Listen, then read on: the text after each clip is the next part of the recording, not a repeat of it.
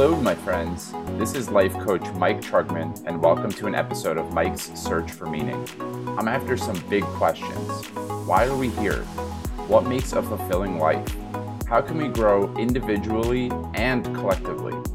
Each episode, I'll dive deep with leaders who are doing great work in the world and see how they organize their life. Books read, value systems, resources used, and stories that show how each of you can create the life and the world of your dreams. On today's episode, my guest is Fionn Wright. Fionn is a serial entrepreneur, an executive coach, a deep thinker, and a visionary. He was named one of the 11 most influential movers and shakers in Shanghai, a city of over 24 million people, for his national television appearances and the impact of his coaching. His friends call him a mix of Tim Ferriss and Tony Robbins for his speed learning techniques paired with profound coaching transformation.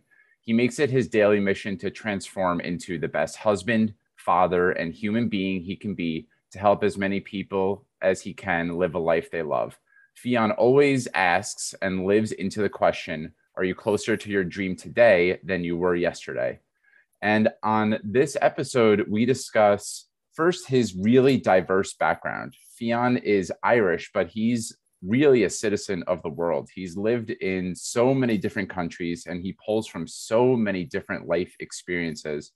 And as a result of all of those different experiences, he's able to have the perspective of, hey, I was raised this way, but someone from a different country has a different, completely different perspective on what the ideal life is. And so when it comes to coaching, a lot of times we project what we want onto our clients or the change that we want to make onto the world. And what Fionn invites us into is exploring well, what does this person across from me, or what does this on a bigger scale, this country, this nation, this continent, what does it mean to them to change and what do they really want?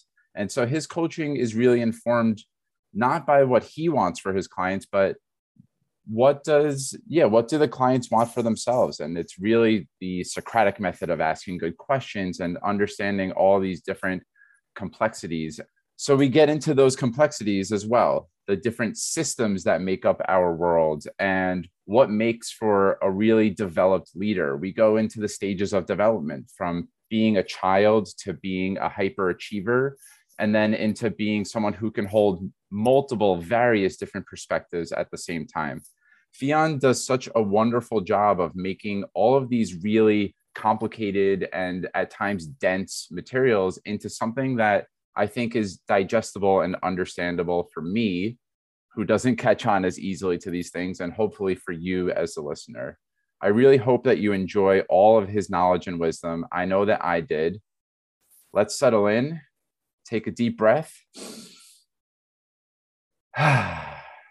and enjoy this wide ranging, diverse conversation with Fionn Wright. Fionn, welcome to the show. Thanks for having me here, Michael. Yeah, I'm, I'm really excited to get into it with you. We met, I think it was about two months ago, and you were explaining the stages of development. And instantly, as you were talking, I was like, I, I have to have this guy on because it's novel for me and I think my listeners will get a lot out of it. And before we get into your work, I actually want to know a little bit about your upbringing and what it was like. Like, what was young Fionn like? So, what was in the Wright household? What was it like at the dinner table? And from there, I would also love to know, like, what did you want to be when you grew up? And just overall, what were you like as a child? Yeah, memories, memories flowing to the surface. Which one will we start with? So I'm, I'm originally Irish, uh, born in Dublin, and uh, spent the first seven years of my life in Dublin. So life around the dinner table in Dublin was, you know, was a pretty normal suburban life. You know, we we lived in a housing estate, and we had friends, neighbors that we used to go and visit and stuff. So we used to eat lots of fish and chips and things like that, and it was it was a pretty pretty Irish culture. We didn't drink as much as a lot of Irish people, but you know, clearly as a kid, that didn't make much of a difference. Mm-hmm. Um, except my dad probably didn't have as many hangovers as as other fathers around. Um, we, uh, we, we, we weren't so very strong about having like a ritual around dinner. Um, and my dad was was traveling a lot, so um, it was kind of like, and there were three kids in the house. So my mom had me and my elder brother and sister. I was the youngest, and she also used to mind other children. So there were always other kids running around. So she was always quite busy, just you know, taking care of everyone and and so we didn't have that kind of traditional let's all sit down at the dinner table at six o'clock and eat dinner together type of dinner. Uh, it was more like, okay, there's dinner on the table, go rush at it, you know, eat it while it's hot. Um, if you don't eat it, someone else is going to eat it. So, uh, one thing that I do remember from our life in Ireland is, and I don't know if this is something my parents engineered or just maybe we didn't actually have that much money at the time. We used to have like these tins of fruit there'd always be like one or two of those kind of like sweet cherries inside. Mm. And we used to like fight the three of us over who gets the sweet cherry. Um, and I, I, remember being like looking back at that years later and be like, did we could we not really afford two tins of fruit? or uh-huh. was it just just the way that we we did things as a family? But then my life shifted very, very um, dramatically. Uh, when we moved to Africa, we moved when I was seven years old to a country called Lesotho, uh, which is a tiny country in the middle of South Africa. It's landlocked by South Africa. You'll, if you look on the map, you'll just see that there's like a little circle in the middle of South Africa, and you zoom in, it's called Lesotho. And um, the only real interesting thing about Lesotho, well, I shouldn't say that. Maybe the, the thing that it's known for is that it has the highest, lowest point of any country in the world. So basically, it's just all up in the mountains. Uh-huh. Um, beautiful, beautiful country, beautiful people um, but very much quite you know isolated. It's uh, it's you know it's been able to hold its stronghold. I think the, the reason why it's a separate country from South Africa and didn't actually get engulfed by it was one because it's all up in the mountains, and two because they had very strong chieftains who could actually maintain their territory, and they were able to have like a strong tribal culture that kept out the Zulu and the Xhosa people, and so. Um, growing up in Lesotho was a fascinating experience. You know, there were things like at one point there was like a civil war going on with tanks driving around the streets and we had to like flee the country with helicopters flying above and um, people looting all the stores you know and and so i have memories like that about lesotho and that dinner table was a bit different because in that country my dad was the he was the irish consul general so he was a diplomat and so we had a beautiful house, and we'd often have like guests over for dinner, like politicians and like world leaders and things like this. And that was quite an experience um, to be able to meet like famous people as a kid and you know hear them talking about world problems and and and and you know them coming to Africa, obviously, usually from the perspective of aid, like how can we come and help these people and but often also was quite interesting and revealing around the table where I'd be a child, you know, and this, I was between maybe ages of eight, nine, 10, 11. And I'd be hearing them talk about like, let's come and help the Africans kind of thing. And I'd be like, but they don't really know what they're talking about, right? Mm. Like they've never lived here. They don't really understand the culture. They'd say things like, oh, we should go and build this thing, like build a, build a highway through whatever, you know, I'd be like, is that what the locals want? Right? Like that's not actually what they need. Like they need food and and and water and and hospitals and schools. And and uh, so it was kind of just interesting as a child to kind of see that like very intelligent people out of context didn't really necessarily have a good idea of what to do.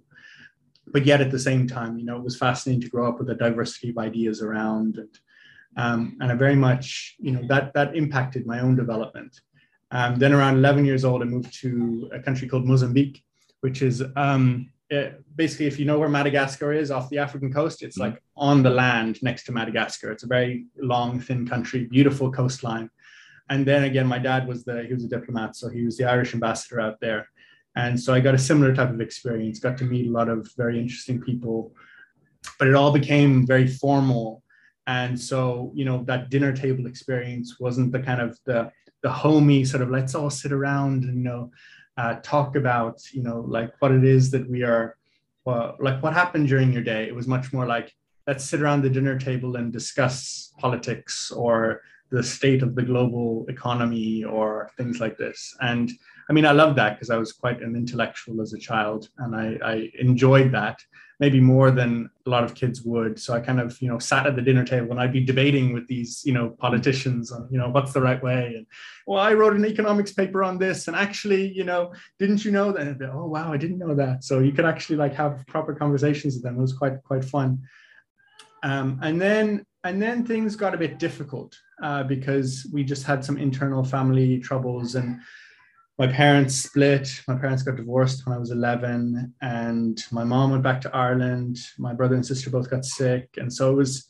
It ended up being quite lonely at home. My dad was busy most of the time, so it was the dinner table was like me by myself, eating. You know, at the time I loved just eating raw vegetables, so I'd be there by myself eating raw vegetables, and um, so that was quite interesting because it, what ended up happening was I just stopped spending time at home and I would go and stay with my friends and I just every day I'd be at a friend's house. So I got to like stay with my Bolivian friends. So around the dinner table was Bolivian culture, they'd all be speaking Spanish, right? So I picked up Spanish. You know, my other friend is, you know, half Belgian, half Lebanese. And so I, so I kind of grew up in this kind of multicultural environment where I was parts of all these different families around me. And um, that really shaped my viewpoint, you know, coming from an Irish background and then kind of coming into sort of like being split, my family being split, and then being split into multiple households where I really would get very different opinions and perspectives on things. And I think that really helped me to form a, a non judgmental perspective, let's say, where it's, it's very easy to come from a culture or a place and think that this is the way that things should be done. Uh, but to kind of grow up around so many different uh, perspectives really helped me to let go of that and kind of just adapt to the culture that I was in. And that could be the culture of the country, but it could just be the culture of the dinner table and not assume that things should be done a certain way or said a certain way or something like that. So, you know, I kind of I look back now and I in some ways I kind of miss not having what I see when I watch movies, like all sit around the dinner table and you know talk about your daily life. But in other ways, I feel like I was given many gifts that have given me very different perspectives. And that is that has helped me in my life and my work. Wow, what a what a fascinating answer. And th- there's some I could probably just have a podcast alone on Fionn's dinner table experiences.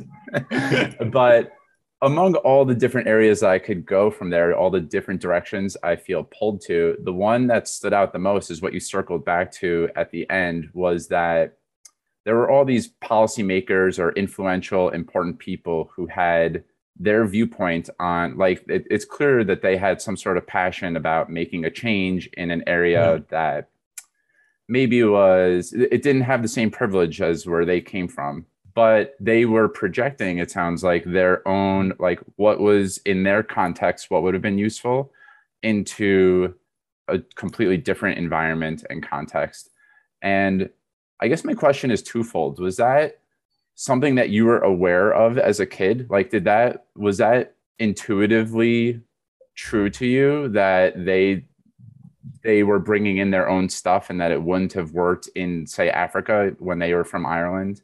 And like, is that more of a hindsight thing? And if it was true as a kid, like, what, what do you think helped you uh, have that sort of awareness? Because it sounds like, you almost it was it was there already without you having to think about it? Yeah, um, it's it's a wonderful question, and I appreciate the kind of the meta reflection on it now. You know, thinking about it. You know, thinking about thinking about it.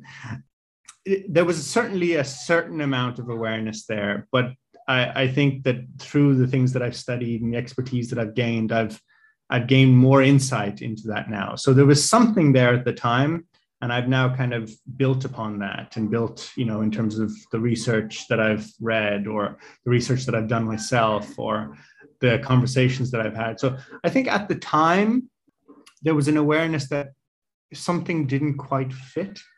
Um, there was something strange about being a foreigner in a place like africa and seeing people who thought that they knew what africa needed without really even consulting the locals. There was something strange about that.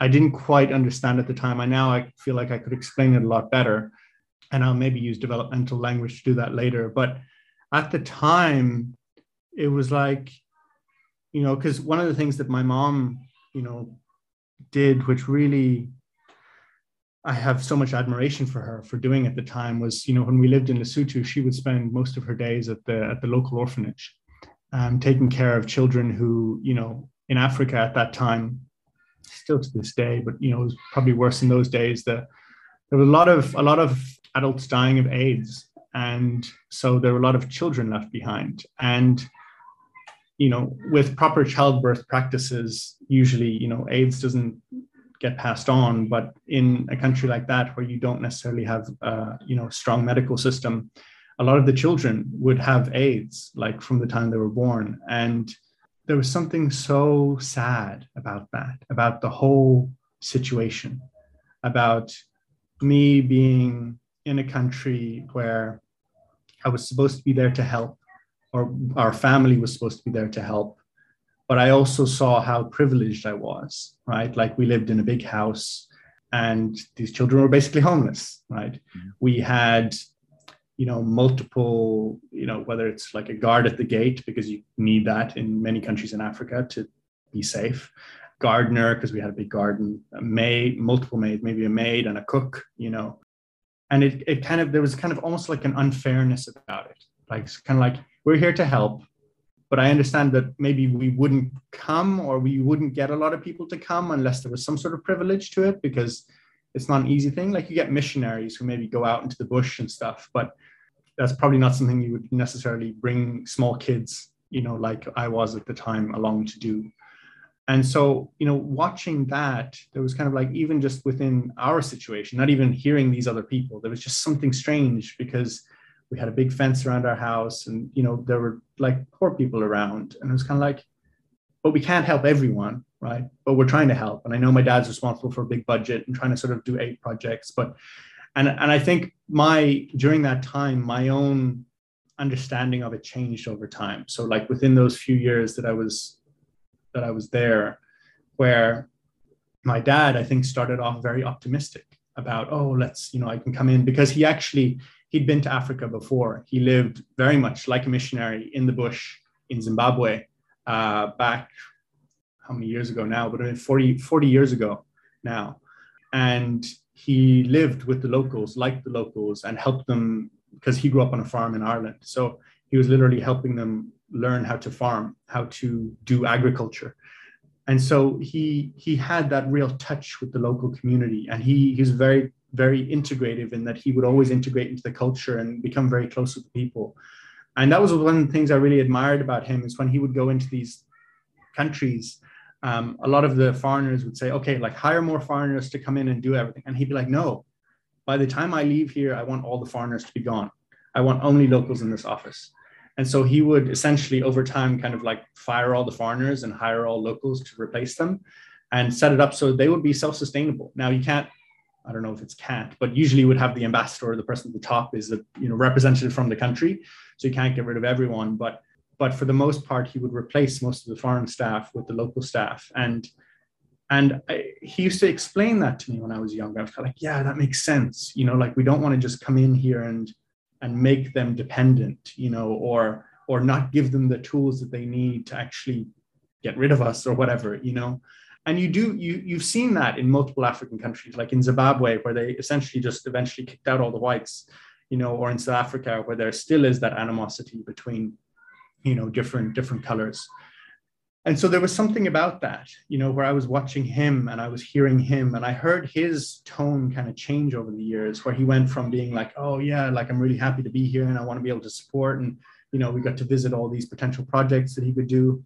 And then near the end he was kind of like this is not working. You know like we're trying i've been trying so hard to build things that is actually that are sustainable and useful and at the end of the day the only projects that get fund are the pro- funded are the projects that people in the west can pat themselves on the back about you know mm-hmm. like oh we did this thing and we feel good about it but if you go back to the project like five years later like maybe they've gone out into the middle of nowhere and they've drilled a well down in the ground, uh, which sounds like that's a good thing because people need water, right?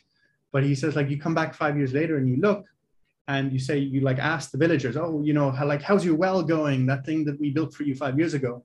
And they'd be like, what well? and you'd be like, "Oh, like the you know we came in, we drilled the hole, you know, we set up the whole thing," and they'd be like, "Oh yeah, yeah, we remember, we remember that happened, yeah, a long time ago," and then he'd be like, "Well, what what what happened to it?" And they'd say something like, "Oh yeah, like a few weeks after you built it, like one of the one of the bolts on one of the tools that was used to like wench up the water out of the well like broke." and we don't have any engineers around here so we don't actually know anyone who uses any of those tools and we don't have any of those tools so nobody could fix it so we just left it you know? so at the same back to the same problem again they were still walking like 20 kilometers down the road to get like a, a, a bucket of water that they had to carry for another 20 kilometers back to their house and at the end of the day there'd been all this money spent which was just a waste uh, essentially so I mean, you know, you do find projects that are slightly more sustainable than that, but that's kind of a caricature of the the situation where Western powers go in and think they're doing wonderful things with charity and NGOs and all that. And at the end of the day, it's not necessarily what the locals need or want. And, and so I heard stories like that as a kid, and I understood that as a kid.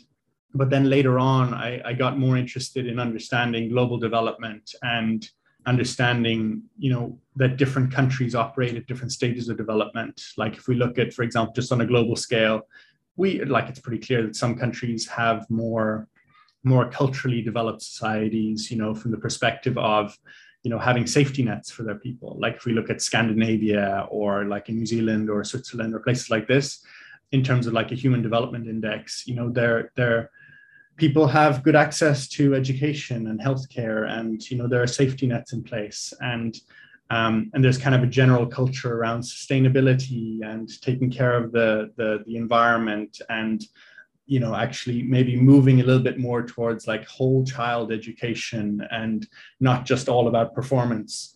Whereas we look if we look at some of the least developed countries and so for example countries that i grew up in in africa you know people very much are not assured like food or water or schooling or healthcare or any of that. Um, so the systems aren't there.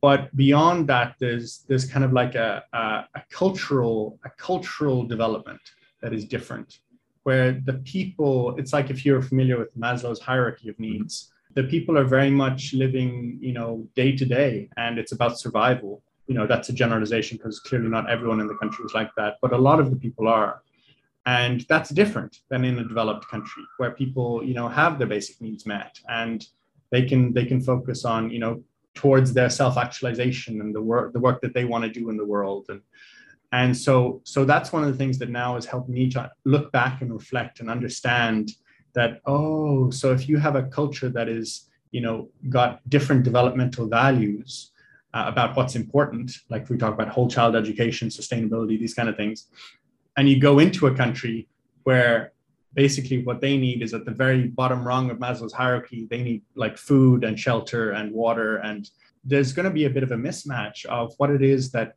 the country who is giving thinks that should be given versus what the country is wanting. And that's one of the things that happens on that global scale. And, and but beyond that, there's the whole, you know, collective trauma around colonialism mm-hmm. and how the West you know, essentially invaded Africa, whether it's slavery or um, the different colonial powers, and and and and carved Africa up, you know, uh, like a puzzle, and decided what countries were whose, and split tribes down the middle, and you know, and and and put systems on top of of those countries, you know, which many of them, like Mozambique, is an example of where where I grew up is a Portuguese was a Portuguese colony, and when the Portuguese left, they basically destroyed everything.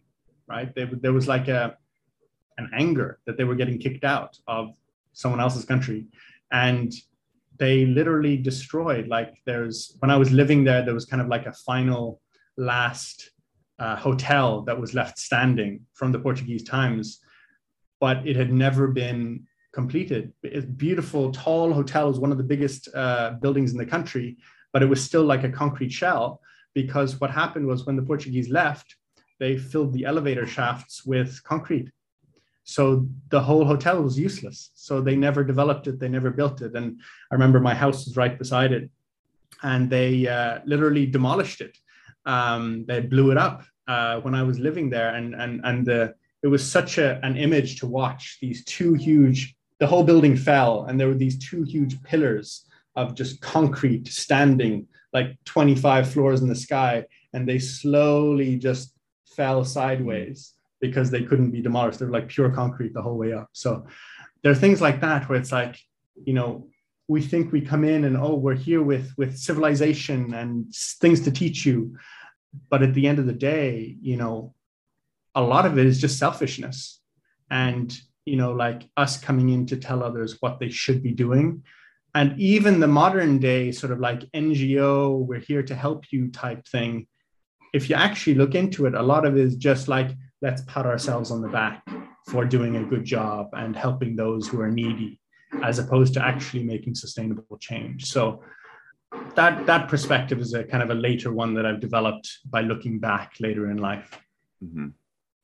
So before we get into the stages of development i'm interested so like i'm a young coach i haven't been doing it for a long time but one of the reasons I got into this was uh, like I'm guilty of a lot of what you're describing, right? I want to I almost want to fix or save people a lot of the time instead of taking the time to understand where are they at and even that can be overwhelming to look at like if I walk outside and I pass someone on the street who's homeless I my heart really aches for that person and I want to do something to save them. And that can sometimes lead to personal overwhelm and shutdown and a helplessness of like what you know what difference can I really make? And you're you're talking about this at countrywide continental like global levels. And I'm imagining that at for any person at any age that is a lot to get your arms around and to feel like you know what's there there can be a really quickly a development of like this is all meaningless. Like what the hell am i supposed to do with all this? And it seems it seems like you are able to stay grounded in Uh, I, I don't know there's a there's a presence about you that's like i you, you can take a step back and see everything with some sort of clarity and are able to step in and say, this is a difference that I know I can make. I'm not going to try and overextend myself past this, but uh, I do know how to help. So I'm wondering, and maybe we can go into stages of development from there. Like, how has that overlaid over you being able to make a difference in these things that seem so overwhelming? Where I think most people like look at something painful and run away from it, myself included, a lot of times and it, it's so it's challenging to look at all the suffering that's going on in the world and think like yeah, yeah i can make a difference so how i guess we'll, we'll start with like how have you stayed grounded in your approach to making some sort of difference in the world and then we can go into stages of development from there. Wow. Beautiful question. Let me take a step back. Yeah sure. Um, and you know, as I'm sitting here, I'm now sort of, you know, reworking my chair and getting comfortable, you know, just to sort of sit with that question for a little while and not pretend like I have an answer ready made because I don't. You know, like here, letting myself relax into my body, taking a few deep breaths. Mm. So, you know, it, we can we can try and put things in simple boxes, but reality is both so complex and in some ways so simple there's a there's a paradox there there's a contradiction and you know i would like to be able to say like a point to one time in my life. Often people talk about like an awakening experience or something like that. And it's like nah there's nothing like that really for me. Um, i've had many kind of mini experiences that i think have really helped me on my journey. And if that's something that you know I would say I might say it's been a very gradual process, you know, of looking out at the world, understanding what's going on, looking into myself, trying to build that self-awareness, you know, understand who I am in relation to what's out there. And then just doing that again and again, like on a daily basis. Mm-hmm. And, you know, I mean, I love the the title of your podcast, The Search for Meaning, uh, because it's it's you know, it's not like you found the meaning. you know, anyone who's you know tells you that they've got it all figured out, um, you know, I would maybe rec- recommend that you run in the opposite direction because it's, you know, I, I, I, it is that that continual journey of being open to what is coming, to what is emerging, to to what could be, to who I might be.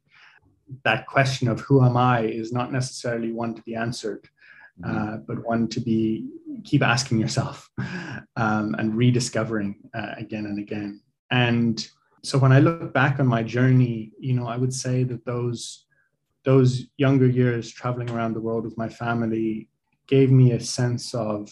I mean, it was, in some ways it was difficult because a lot of people have a home, right? Like this place they can go back to, and for me, there never really was a home because we were always moving and and it, it, at some point, I kind of got more comfortable with moving than I did with staying put. Um, there were periods in my life, like when I was, you know, university times, where I wouldn't actually spend that much time at university, and every few months I'd be in a new country, just traveling around the world.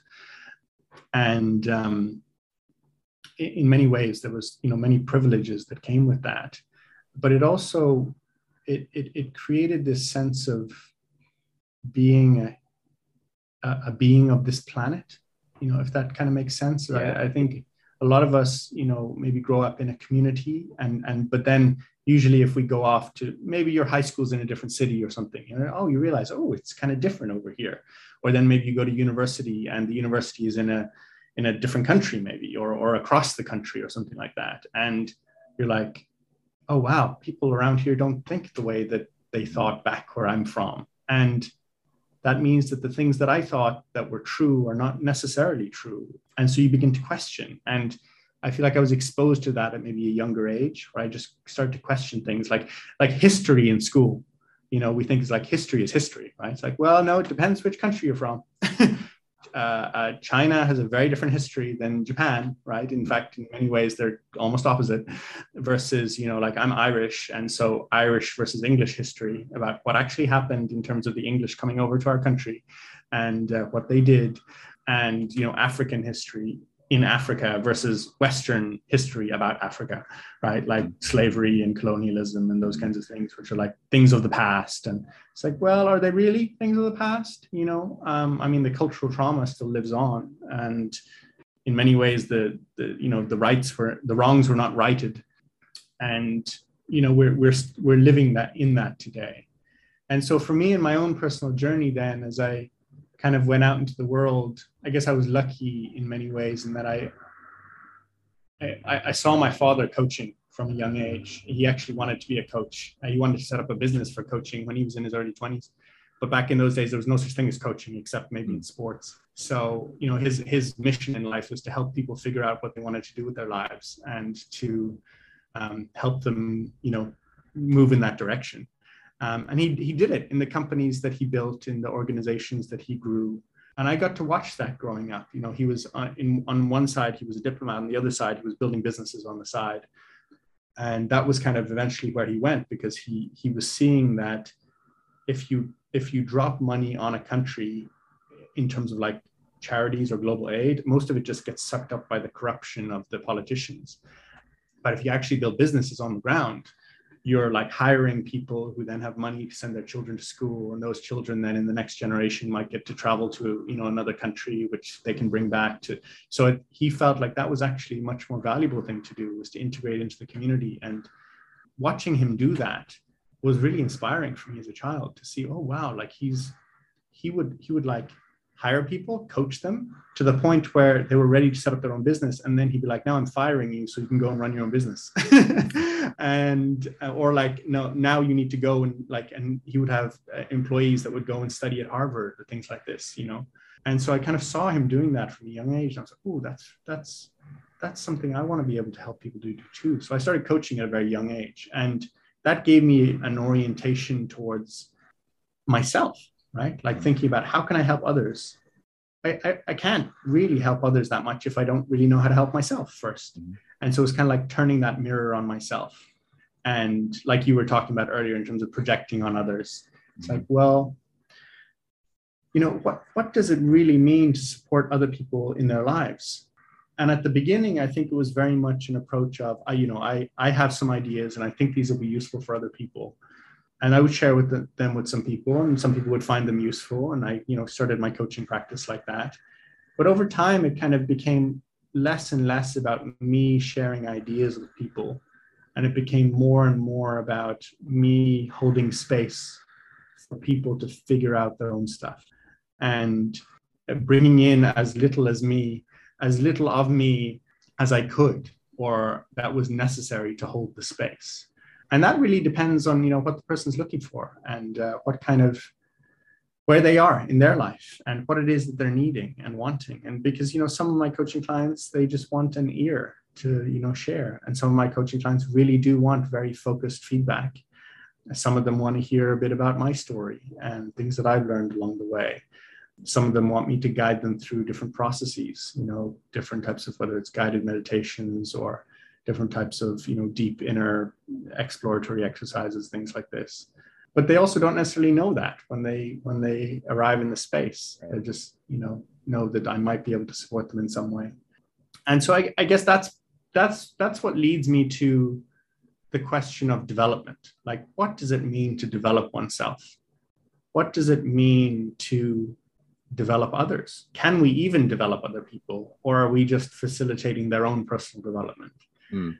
And as I got deeper into that question of development, like how do we actually develop ourselves and those around us, I started to get really curious about like surely surely people have researched this. Surely people have figured out some of this stuff. And so you know in my early in my early uh, coaching days i read a lot of psychology books. I read every single one of freud's books most of jung's books so kind of looking at the classical psychology stuff and then kind of working my way up to kind of modern psychology you know i studied nlp and neurolinguistic programming and mm-hmm. which is kind of like an amalgamation of a variety of different modalities and you know then you know got into more like somatic based so like based yeah. in the body mm-hmm. understanding mm-hmm you know what's coming up in the body mindfulness based just staying present and seeing what's coming up in the moment and then studied a bunch of different awareness practices you know meditations. I teach over 50 types of meditation now. And as i was going through that process it, it became clearer and clearer to me that there's there's different people that are operating at different developmental perspectives. And this is uh, it's very easy to see in childhood right? So you know for those who have you know young siblings or children out there that are listening you know you, you see it very easy with kids. You have your baby right? And the baby is an infant uh, where they're completely dependent and they can't feed themselves. They can't take care of themselves in terms of you know going to the toilet or anything. They're completely dependent. They're just receptive. They're just open to the world. In fact they don't even realize that they're a separate self until they start like biting a toy and then biting their finger and realizing that one of those hurts. And oh then this must be part of me but this is not. And so they begin to develop this sense of self and that's when this next stage comes up and it's usually termed the terrible twos when it arises its ugly head um, because children you know start running around and grabbing things and getting what they want not just waiting for it to come to them. And at that point that's where parents you know need to set healthy boundaries and keep the children safe you know um, giving them enough freedom for them to explore but not too much freedom where they'll get themselves hurt. And that that stage usually lasts up until about you know five years old or so. Different developmental researchers will break it up slightly differently. Um, you know you, you, you can look at like piaget's research or erik erikson you know those are some of the more traditional you know, psychological researchers in the developmental space. And then around around so so from around five years old five six years old we start to understand that it's not just about me. It's not just about everything is mine.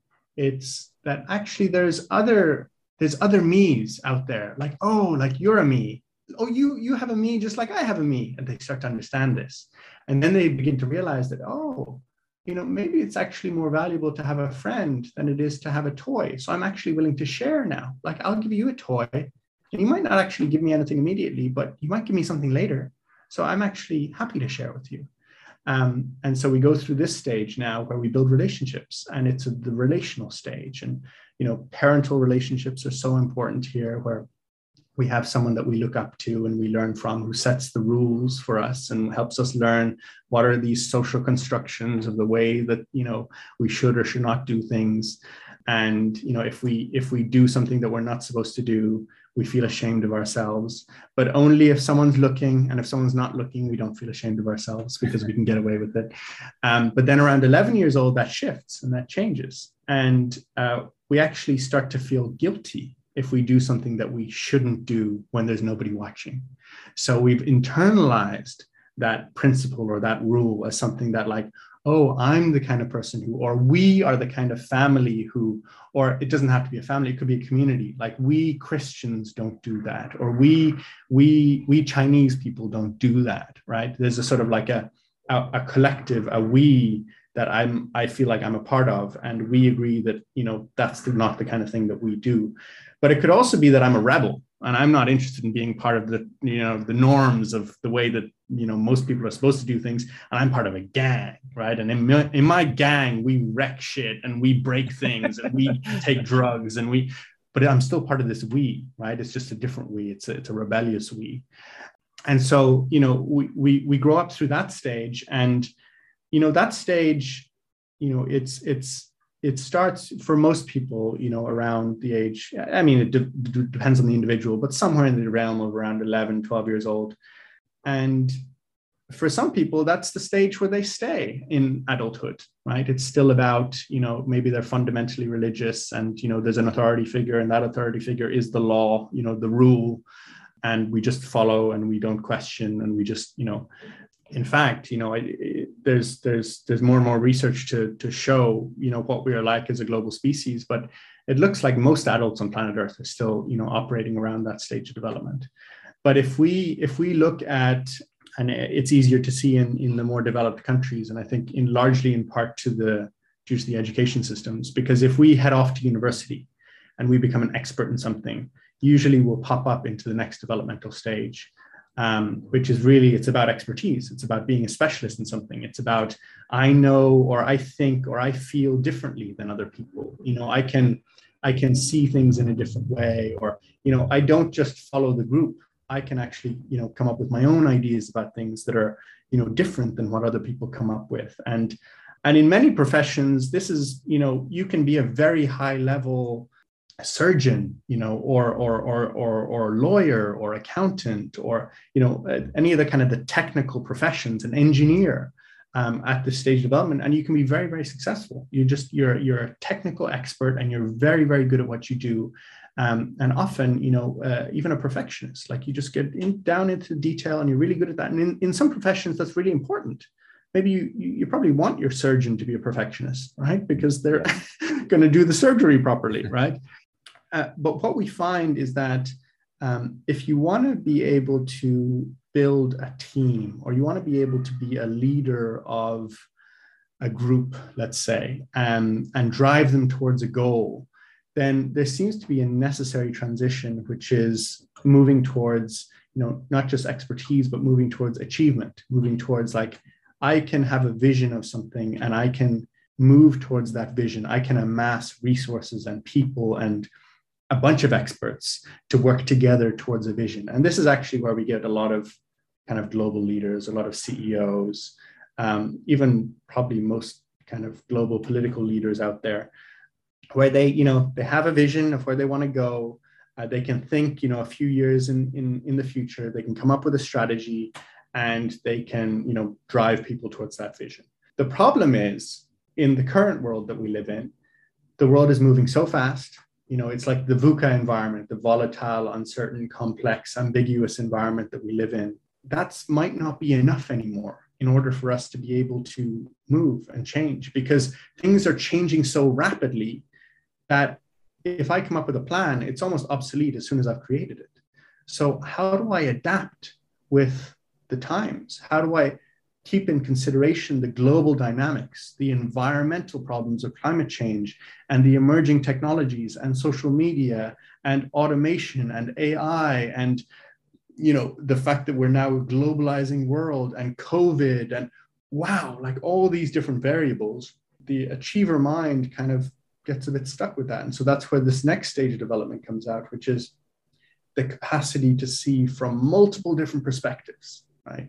To be able to understand other people's perspectives are just as valid as my perspectives. You know, I might have a useful way of looking at something, and someone might have a completely opposite way of looking at something, and their way of looking at it might be just as useful or valid as my way of looking at it.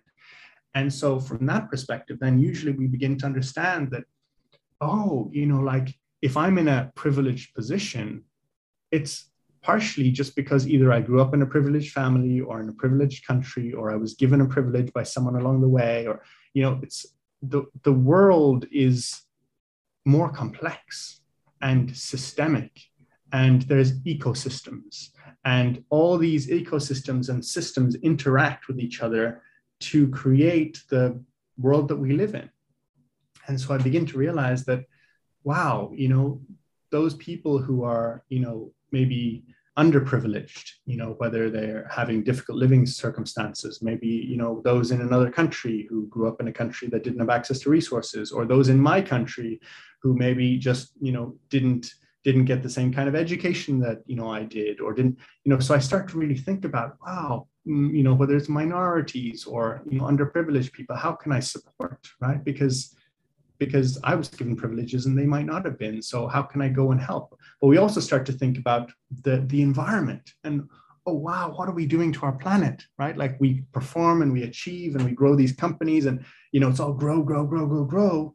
But if we keep growing, like this whole planet is going to heat up or you know fall apart or all sorts of different things, or at least the human systems will. Um, the planet itself, you know, might might uh, might uh, get rid of us at some point and return to its natural homeostasis. But you know, uh, humanity staying here is not not uh, guaranteed. And so we begin to think about these problems, and we realize that there's these kind of systemic approaches to things. That it's not just about coming up with a plan and a goal, but I can actually see things from a global systemic view and I understand that all these systems are interacting and everything is actually interconnected. And if we pull one system over here, it affects another system over here. That stage helps us to see that global view, but it doesn't necessarily help us to do anything about it. So often people in this stage, they see all of this, but they don't know what to do about it. And in fact, it can be a bit overwhelming because they can see all the global systems, but they don't necessarily feel like they can actually influence them. And that's where the next stage comes up which is, you know, we, you might have heard of integral theory, right? Yes. We call it the integral stage of development, where you can not only see all these systems of systems of systems, but you can actually see how you can influence certain systems that will then influence other systems that will then influence other systems. And so this is where you begin to understand that, ah, we're all operating at different developmental stages. You know, us as individuals, as families, as organizations, as countries, as a species. You know, we all have a certain developmental stage. And now that we're aware of that, we can actually tailor our approach to each developmental stage that we're seeing, right? If we're working with an individual, like I have children, right? There's certain, you know, I have a six-year-old and an eight-year-old, and it's a slightly different approach for each of for each of them but it's you know then it's also a different approach to my nephew who's 15 right different developmental stage different approach to you know someone who might be in university different approach to you know a professional out there different approach to a business leader different approach to you know someone who's running an ngo different approach to an integral you know thinker. And that if i am then tailoring my approach now i can actually be much more effective which is what i wanted to be as an achiever but was kind of failing to do um, I can now actually see across contexts and I can understand the context that I'm in and I can choose to behave or act or think or be a certain way in that context to meet the needs of that context. And so this is where you'll actually get, um, I mean, you do get some entrepreneurs and business leaders, and we're seeing more and more businesses around the world that are popping up at later stages of development. Um, there's a fascinating book called Reinventing Organizations that actually you know takes a, a, a, bunch of examples from around the world of organizations that are run by integral thinkers and you know they're they're the, the concept is like the average business is is an achiever business and it's mostly about bottom line like profit the kind of the next stage which is these kind of ecosystems green stage uh, is about like, and often there'll be NGOs, it's just about giving back, right? Like helping others. But then the, the next stage is what we call teal, teal organizations. They, they kind of look at, you know, purpose before profit. Our purpose is more important than profit, but profit's still important because it creates a sustainable system that can be regenerated. And so coming up with an organization, either the structure where you let the people manage themselves, or you know where you look at the evolutionary purpose and what it is that the kind of impact that you'd like to have in the world, or looking at it in terms of you know the actual employees that you have in the company and how you can actually create an environment where you can support their development um, by them just coming to work. And so it, it, we're seeing a new paradigm coming out in the business world. But often what you'll find is people who are kind of at some of these later developmental stages, they'll be consultants or coaches or therapists, or they'll almost have like a bit of a meta view um, and kind of come in and support in different you know capacities in different areas but we're seeing a, a, larger and larger variety of different people operating at these stages now we have four more stages beyond that that we have research on that are validated um, but there's so few people that operate at those stages that it uh, we don't actually know what collectives look like at those stages yet. We we only really have you know uh, uh, random individuals, occasional individuals uh, at these at these late, latest developmental stages that we have research for. So, are there offhand? Do you know a couple of teal organizations? Just uh, and maybe maybe something that's recognizable for the listener. I'd, I, would i would be really interested to know. And then and then from there I, i'll drill down more into the like when you're person to person with someone like what are the markers for what like what are you looking for? What are what's the way that they're speaking or the way that they're acting that indicates maybe on a, a quick surface level like where are they in their development? But before that are there a couple of teal organizations that come to mind yeah, probably the most famous one is Patagonia. You know, it's you know, the the clothing brand which is is saving rainforests in South America and is you know approaching you know uh, like the way that they they package their goods you know all very sustainable you know the way that the whole organization runs is really about living their purpose right if they're not living their purpose they will prefer shut down than continue as a business entity and you see that from the, the founder, Yves Chouinard, who wrote the book, uh, Let My People Go Surfing, um, who really, you know, walks the talk and lives this. And it is really about that. Patagonia is not a business to make money. Patagonia is a vehicle to create change in the world. And so we you see that with other organizations out there. That's probably the most famous example. We we say other there's a, there's a fascinating guy based in Brazil called Ricardo Semler, who wrote a book called Maverick. I think it was back in 93 or something like this. So this is like a while back. Mm-hmm. And um, he, he basically took uh, the father, the business from his father and basically said, I'm giving it to the employees. And he's, he let everyone decide when they wanted to work, where they wanted to work from, how much they got paid, like everything. He just let them decide. And, you know, this isn't kind of like a sexy industry like Patagonia um, he, they do like some mechanical parts or something like that. It's it's uh, it's a different type of company, but he's still been able to to implement it there. Another example is a fascinating example in uh, in Europe. I can't remember is it is it the Netherlands or Denmark? Um, there's a company called Buurtzorg, which is uh, a company for uh, nurses that travel around to people's homes and help them. Um, and it's it's basically you know run by the nurses. Right? There's no real leadership structure. Um, they all get to manage themselves. They get to make their own decisions. They support each other. It's a beautiful community. And the challenge that they were facing is that you know the nurses that were working in previous organizations, they were like forced down to the minute, like record the time and do every patient as quickly as possible.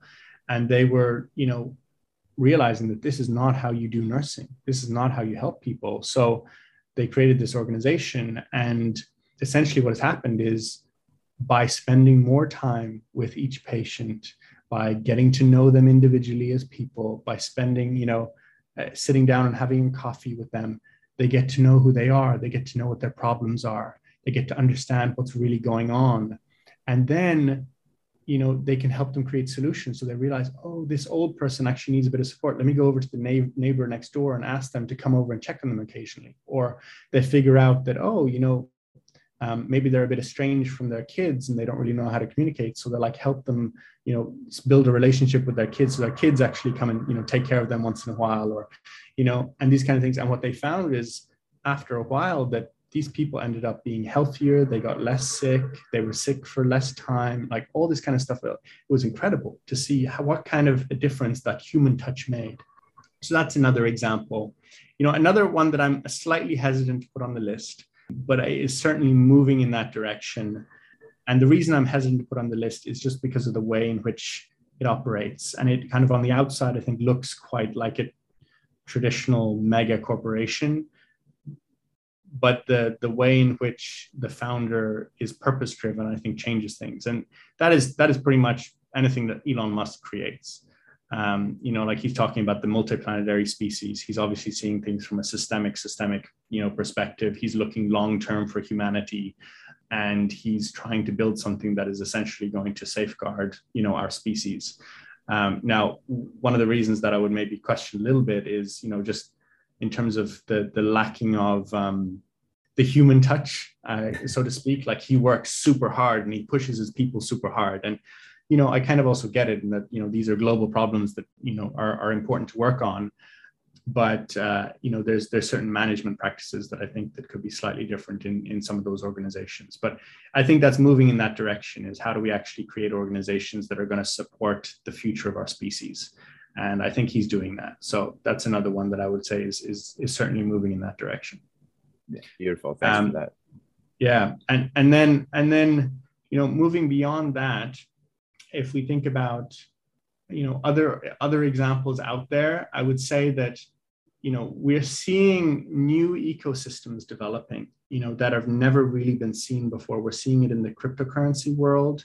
We're seeing kind of things pop up so fast now, like the NFT world, like the on the internet, you can build a business uh, in minutes on the internet.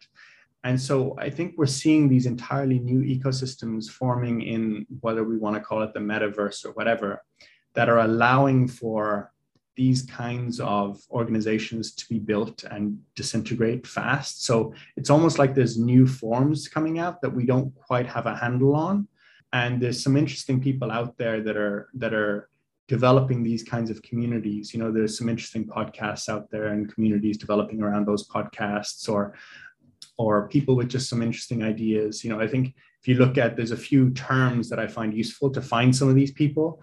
Um, there's the meta modernists right which is you know they, they look at it from a slightly political lens of you know looking at things from that level in Europe, there's a community called Emerge that is emerging, and uh, Thomas Bjorkman is an interesting person in that space. There's the whole integral community, which was, you know, probably pioneered by Ken Wilber, has now kind of become a, a beast of its own.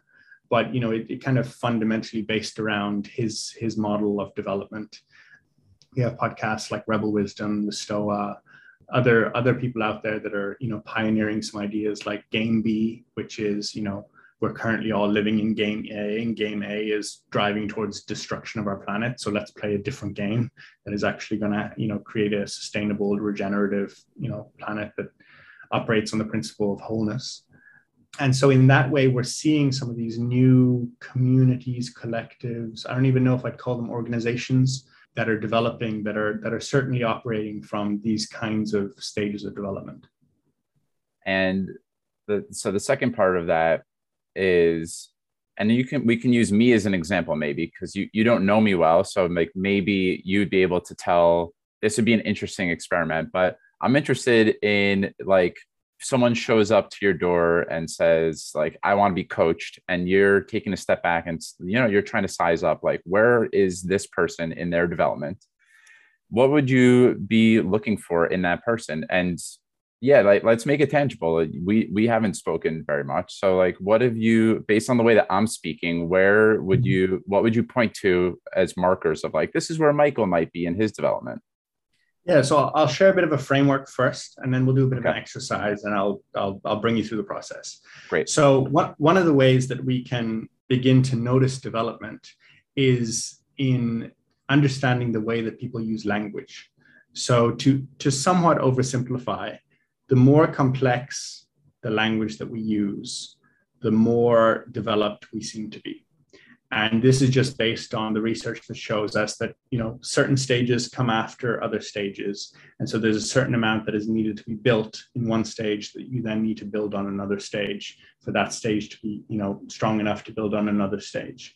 And so there are certain types of words that are indicators or markers like you mentioned of certain developmental stages and so based on the type of language that we're using we can begin to be able to slot those markers into different developmental stages. Now, a few caveats. One is we all operate from a, a variety of developmental stages.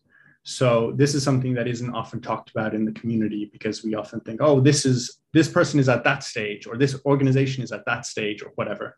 But the reality is that we all operate from multiple stages, and it depends on the context that we're in, um, depends on whether or not we have developmental capacities in one context versus another context uh, depends on the emotional state that we're in depends on our you know so ken wilber talked about different lines of development. So we could talk about a cognitive line or an emotional line or a relational line or a spiritual line or whatever. And that we have these different lines where we might be like for example you know uh, I, I, am going to make a bit of a generalization here, but you know, generalizations are sometimes useful.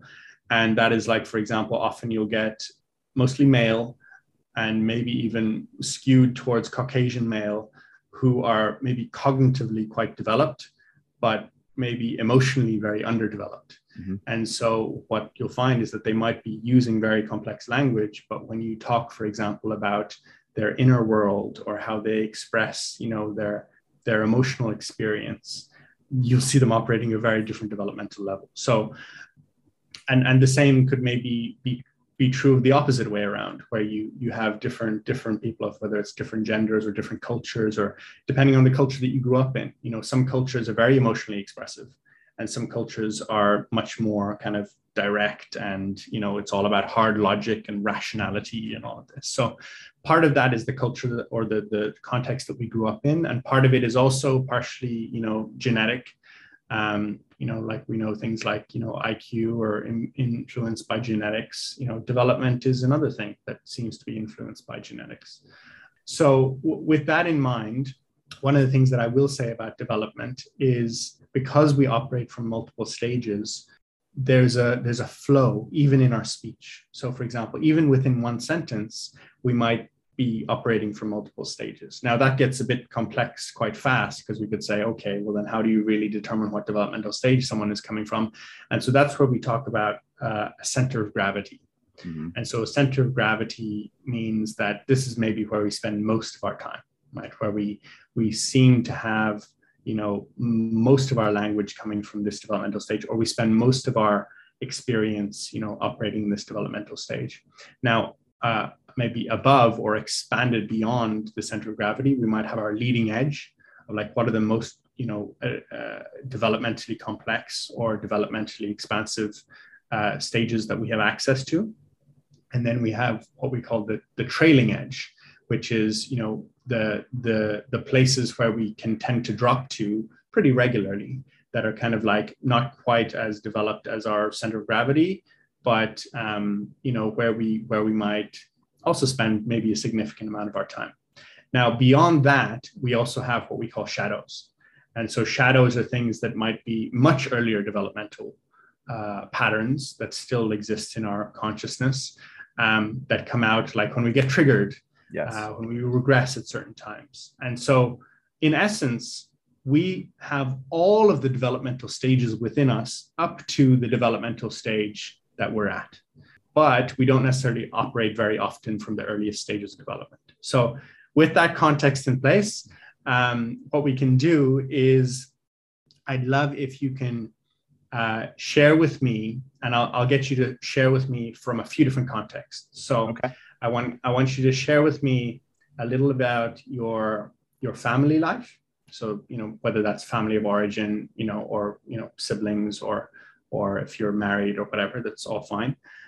Your uh, your work life and your personal life. Let's start with those three, right? So we have your family life, your work life, and your personal life. So maybe just tell me a little about yourself in each of those spaces.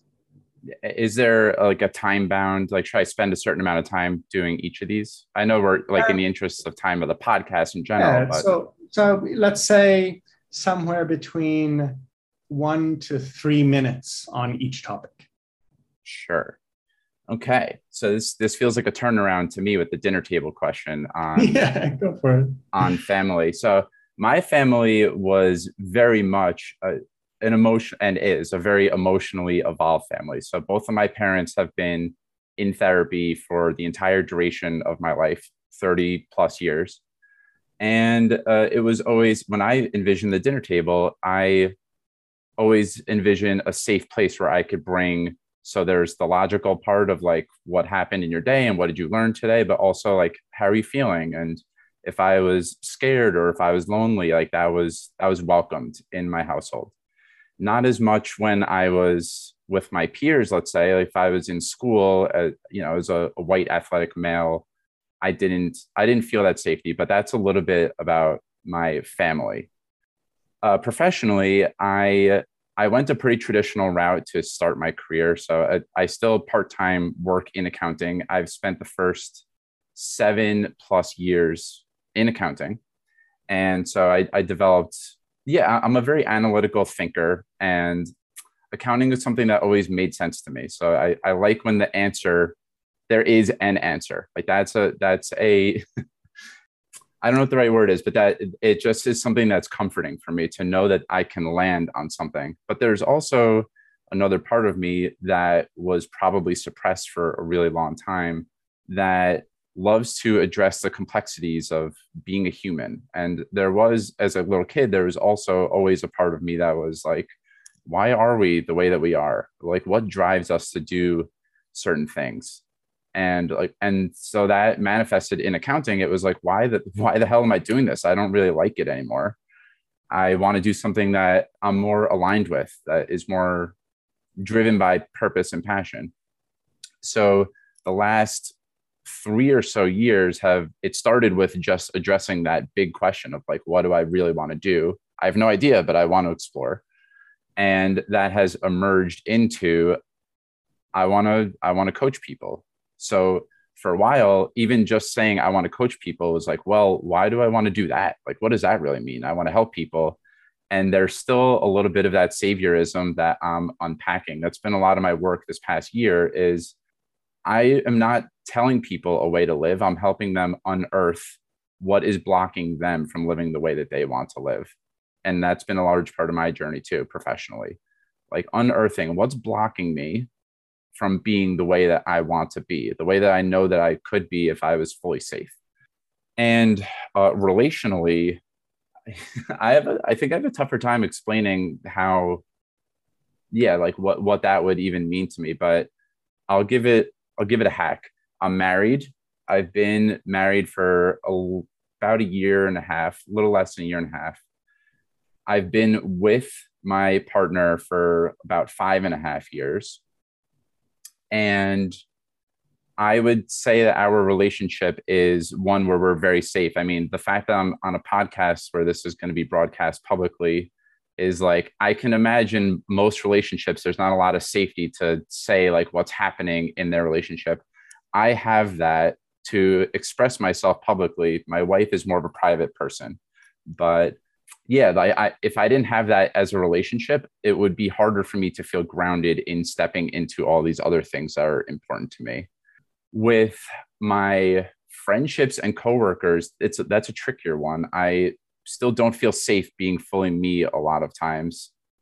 Uh, I have a lot of close friends, but not a lot of people that I would consistent consistently like really open up to and be my truest self with like all of my flaws and tell, telling people where i'm stuck and just naming like i'm feeling really sad i'm feeling frustrated whatever it might be and a part of that is like i'm developing my own emotional literacy around these things where I'm a I know that we're all thinking and heavily feeling beings, but I'm still mapping out like where what am I feeling? Where am I feeling that in my body? And yeah, my body gets a little tight when I'm with my friends sometimes. It doesn't allow me to I'm still getting comfortable with that tightness and and getting curious about what that means. So like that's where I'm at relationally with with people. And and to put it I'll put a bow on it. When I'm with other people that I consider more evolved or very evolved, more evolved than me or very evolved, I will go all the way there. So like with you, I feel comfortable just sharing all this, which is in a way is really funny when I've friends that I've known for 20 plus years that I don't give myself permission to go there or only permission to go there if I'm recording something and then you know I'm not face to face with them. So that's a, that's a little bit about me in those domains. Beautiful, and that's perfect. That's all I needed to hear. So, so I'll kind of just cycle through the different categories that you shared there and share what I heard in terms of some markers of different, you know, developmental stages. So, the the the word evolved, right? You used a number of different times, and uh, evolution, that concept of evolution, in the way that you're using it usually comes up around integral, right? So we start to have some of these ideas of, oh, we are evolving as individuals, we evolve as a species, we evolve as communities, right? So that's kind of a, an integral concept. And you dropped that right at the beginning when you were talking about your family and that your family, you grew up in an emotionally evolved family. So um, I mean, that's an indicator to me that, you know, like you were saying, your parents did their internal work and they were willing to do therapy and they were willing to, you know, create that safe space for you, which is a beautiful sign because not very many people grow up in that kind of a context. And so that clearly has been a, a foundation uh, to support you in, in your own development. So that's one of the keywords that came up there. Um, you mentioned, you know, both logical and feeling. So that's kind of like the the both and aspect that comes up. Uh, you know, uh, as we as we talk about, you know, you you wouldn't usually have people talking about you know logics and feeling um, until achiever. So there's kind of an indication there where we have expert, we have achiever. I'll call the third one in the subtle. So we have, you know, I've talked about eight stages today. So we have the we, I can put numbers on them, but it's usually easier for people to understand if there's names on them. So um, the kind of the we can say the infant, the toddler, the child, the teenager. Um, the teenagers maybe more the conformist because we also get a lot of you know adults there. Uh, conformist, they conform to things. Then we have the expert, the achiever, the pluralist, and integral. Let's say. And so, you know, that, that logical and feeling. So we've got, you know, we start to bring those together. We talk about head and heart um, at the at the end of achiever. And so it's clear that you have like at least a solid basis there. You talked some integral concepts so i'm seeing a bit of a range there. Um, you talked about work. One of the first words that you used was you know developed which is again another you know integral type concept. We usually talk about development and how i'm developing or you know how i've been developing over time. Then you you uh, you mentioned um, you know thinking you know th- that whole the whole subtle you know realm. So from expert all the way up to integral we can talk about thinking in different ways. Um, you talked about like having an answer like there is an answer. Um, and that's that's that's that's quite a like an expert right? So we, we talk about like the specific what is the answer? Um, and that kind of often starts to change later on as we as we open up into you know there might not always be an answer right. Um, or a clear one you know, you talked about uh, suppressing. So that's suppressing doesn't necessarily indicate a developmental level, but what it might indicate is some shadow, that there's something there that is not being expressed that uh, that might want to be expressed. You talked about addressing complexities, um, which is again probably something that we wouldn't be talking about until until around achiever or so. You talk about aligned purpose and passion, um, so alignment, that's quite a pluralist, like let's come into alignment type thing. It's like the reciprocality of coming into relationship together. What I want to do. So now we're now we're talking achiever, like what is it I want to do? Mm. And you know, uh, it's useful and healthy to have a range of developmental levels because then we can operate from all these different developmentals. And what you'll find often is that as we're operating from a you know an I. So these stages they move through individual and collective. So the first two stages are more individual in every tier. So the first four stages are one tier. We call it the concrete tier or the hard tier, hard objects, right? The second four stages, what we call the subtle or soft tier. So it's about soft things, abstract ideas, feelings, thoughts, emotions, um, systems, you know. And uh, so in that in that subtle tier, you know, we we talk when we say I, we're talking about I, I, I, I. That's kind of indicating it's you know coming from one of the first two stages often. And the kind of we talk more from a we space of we are evolving we are developing we are we are humanity right? Then it's kind of coming more from the latter two kind of more collective stages. And um, but you also said like i, I want to help people. Now that that could be an indicator of what we call pluralist like you wanting to help other people but you also get people saying that from you know uh, uh, the the the earlier uh, child or teenage mm-hmm. stages. Like i just want to help people you know? The question is like what people do you want to help right? So if you want to if you said for example like i want to help humanity or i want to help minorities or i want to help now i'm thinking ah yeah that's more pluralist type thing. So it depends who the people is and i didn't ask you. So you know that's where i would maybe as a coach dig a little bit deeper to understand yeah. you know what's going on there you mentioned um, you know your married life and i i heard you know there was there was some kind of a little bit of uh, you talking about being safe but also like the expression of publicly and that maybe you're not sure how much your wife you know might want shared or whatever. Um, but you talk about being grounded. So that kind of that sense of being grounded we wouldn't usually talk about that kind of thing until we until we're around pluralist right? Like that sense of being grounded is almost like a an, an energetic thing like i feel grounded. Yes. and that's that's quite a quite a uh, uh, usually comes up around pluralist or so. Then now there was the, the, some of the interesting one you talked about your friendship and coworkers and how those relationships are a bit different or you don't feel quite as safe. Now that to me either could indicate that there's an earlier developmental level happening when you're in those contexts or um, or possibly that there's shadow around some of those relationships. Um, I don't necessarily have enough information to tell that here, except there were some things that you said, like for example, the, you know, like I get tight. So it's like, yes. oh, that tightness, and yeah, that could potentially indicate a shadow, but it could also just indicate not having a certain sense of comfort in a certain context, which could be a, a new developmental experience but if some of these relationships are relationships that you've had for like 20 years and you're feeling tight, then that likely indicates that it's not a new developmental context and it's just that there's some shadow there around opening up in those spaces. Um, and so if I was, you know, coaching, we might then open up into, okay, you know, like tell me about that tightness, you know, that you're curious about, and you know, what's going on there and how does that come up? And but then you started talking about some other relationships and but maybe like it's like almost like you've you've got like different maybe there's some friends that you're you know more close to or something where you then started talking about developing again like developing your own emotional literacy um, in in that context. I was like ah oh, now we've got a little bit of that kind of integral development idea coming up again. And then the last piece you talked about you know being with people who seem more evolved or whatever it might be. And so now we're getting back to that kind of integral yeah. concept seeing that other people are operating at different developmental levels. And so when i'm with people who are aware of that kind of thing then i can also be in that you know kind of stage. So that would be how i would you know term that stuff. So if i were to kind of summarize i would say i saw in there everything from expert up to integral. And there are potentially some shadows in there but i would want to dig a bit deeper before i could confirm that and but you know if i was working with you it'd be like okay you know i know that at least he has some integral capacities that we can work with. Um, i'm not sure if your center of gravity is there yet so to speak.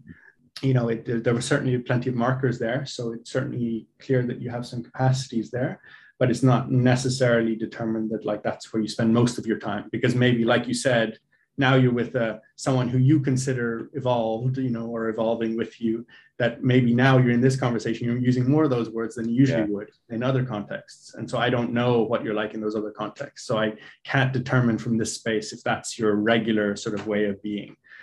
Yeah so does that does that give you an indication of how you map some of that stuff out?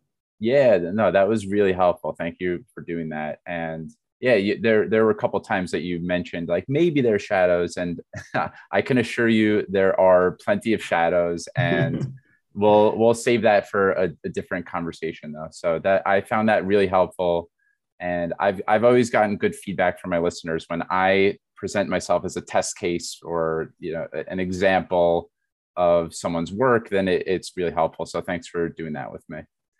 Yeah.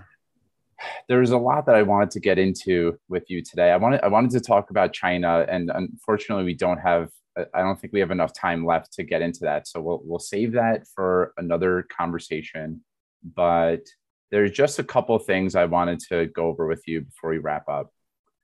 So one is what was the what would you say is the best investment that you've ever made? And that could be of your time, it could be a place that you went to learn, it could be money, however you interpret it what's what's the best investment or most memorable investment that you've ever made hmm. yeah, one of the things that I, I used to take the frame of reference of quite a lot as I was once I became independent from my family is I would I would often be willing to invest in my future, right?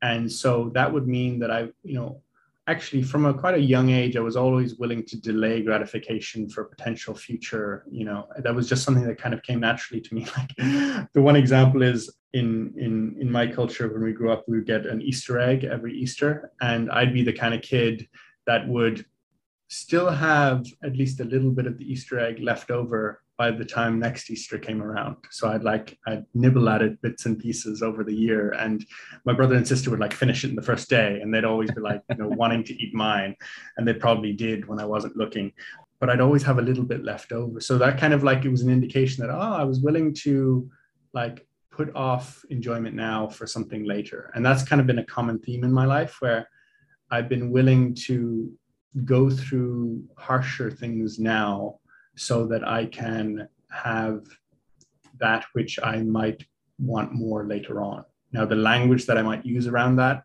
has shifted over time. Like, you know, when I was an expert, it might have been that, like, I'm going to learn more knowledge now so that I'll be more, you know, of an expert later on.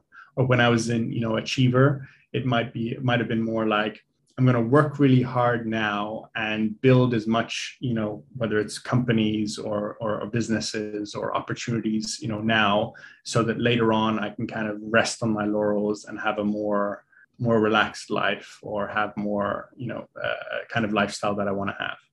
Or when, you know, maybe I was spending more time in pluralist, it might have been, might have been like, you know, I'm gonna, I'm gonna spend more time going out and understanding a variety of different perspectives now so that later on in my life i'm going to really have that kind of more holistic understanding of you know who i am and how i fit in to the different contexts that i'm in.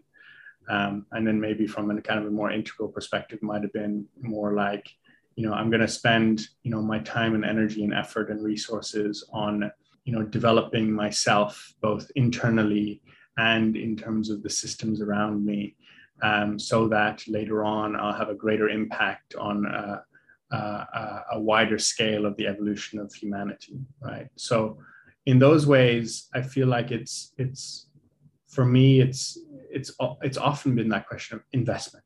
Where do I invest, and how do I invest? And and the question for me has often led back to the self or myself and so anything that really helps me, and if it was expert, it would have been learn. In achiever, it would have been more like grow. In pluralist, it would have been more like become more aware or like build my awareness, right? In in um, integral, it might have been more like develop more. So anything that has helped me do learn, grow, build awareness, develop, those are the things that I've been willing to invest in. And those could be personal development courses, uh, retreats, education of some form, experiences that I feel that are going to be really transformative or I'm going to learn a lot from them. Those for me have been the things that I've been willing to invest in. And that has meant that I, I feel like I've kind of lived a quite a minimalist life. I don't have a lot, I don't carry a lot. I mean, last year I spent a year with my family living in a camper and traveling around North America. You know, so mm-hmm. everything that we owned was in the camper, and it was a small camper. So you know, it, for me, that was what is about the experience and and being on the road with my family and creating the kind of context whereby my children can experience an entirely new form of education. You know, we we homeschooled them, but we called it world schooling because we weren't at home because we lived in the camper, right? And so for me, that has been true both, you know, for myself, but now that I have a family, a wife and two kids, it's the same with them. So I'm not a big spender on like things or like objects, but I do love uh, creating experiences and investing in in, in potential opportunities for, for all of us to, to develop or expand our awareness or become more conscious or really to expand out into, you know, the, the leading edge of, you know, what it is to be human, you know, the emergent reality that we live in or the unfolding of what it is that it means to be a human being or beyond into you know whatever it is that might be the next evolutionary stage of humanity because we are living it right now. We are co creating a new form of species that is entirely different or in, or, or in many aspects becoming more and more different than what it was. And so for me, that then becomes not only an individual investment, but, but it becomes an investment in consciousness itself. Right? How do we actually most naturally, most beautifully allow the universal consciousness to come through us. And a lot of that tends to seem to have to do with letting go of attachments that we might have to either those physical objects, like I was saying, or even ego structures. And those could be, you know, my thoughts or the model that I have of reality or you know anything that i seem to latch onto as you know something like my beliefs or the stories that i have about things. And to be able to open up into the constantly emerging reality that is here and now that comes out of the timeless boundless and that we are living in in every moment. And that is something that you know i don't know if the word investment fits anymore in that kind of a context but it's it's certainly leaning into and allowing a rise or to hold space for or to integrate unify you know bring together you know allow that which is the greater consciousness whatever it is that we feel into that and what, what it is that makes sense to us to to allow that to come through us um, into our lives and out into the world hmm. beautiful well, before I ask my very last question, where where would you point people to connect with you? And it, do you have any wish that that you have for the listener? Where people connect with me? I used to be fairly active on LinkedIn. I'm not so active anymore since they've now banned it in China or it's left China. So, at least for the next few months, I probably won't be spending very much time on LinkedIn uh, until I leave China. So my website, which is basically just myname.com, is a place that you can find me, and you'll find links to a lot of my different work. Um, I mean, you can also just drop my name in Google, and you'll find YouTube videos and podcasts. And you mentioned earlier uh, China as a topic that you're interested in exploring. If the people you know listening to this are interested, although I'm happy to have another conversation with you about it. Um, I did a great, uh, um, or rather, he did a great podcast with me, a guy called uh, Tyson Yunkaporta, who who he, he runs a fantastic podcast. Uh, he calls them yarns, where we just have a yarn about something like a conversation, right? Um, and uh, the podcast name is, is, I think it's China is a thing. Um, and so if you search my name, China is a thing, or my name and Tyson, you'll probably find it. And that we go into quite a lot of depth about China and con, uh the context of China, perspectives on China, um, and he's quite an interesting thinker, um, which I think takes it in a, a, fascinating direction. So if people are interested in that, they can go check it out. And um, yeah, any wish that I have for the audience? You know, I, I've found myself in my life quite easily getting caught up in areas that I felt I, you know, either wasn't good enough or hadn't developed enough or hadn't succeeded enough or achieved enough or learned enough or and more and more these days i'm feeling into being enough just being enough. And that you know there are maybe people out there who don't like me or disagree with me or maybe even feel disgusted by me or whatever but that more and more coming into an embodied place of being perfect just the way I am, and that, you know, the world loves me just the way I am. And if there was a wish for me, it would be for more people to feel that, not just maybe think it on a logical level, but to feel accepted and loved. And you will use the word safe earlier on. Yeah. To feel loved and accepted and safe in more contexts, right? You know, if we might feel it with our closest loved ones, but how do I learn to feel that with people who hate me or people who shout at me or people who criticize me? Can I still feel that? And then can I expand that out beyond myself and feel the same for the other? Feel the same for those who might criticize me or those who might just maybe not understand me? And can I love them as myself? Can I accept them as perfect just the way that they are? And can I expand out from a place of compassion for myself and for, for all uh, beings?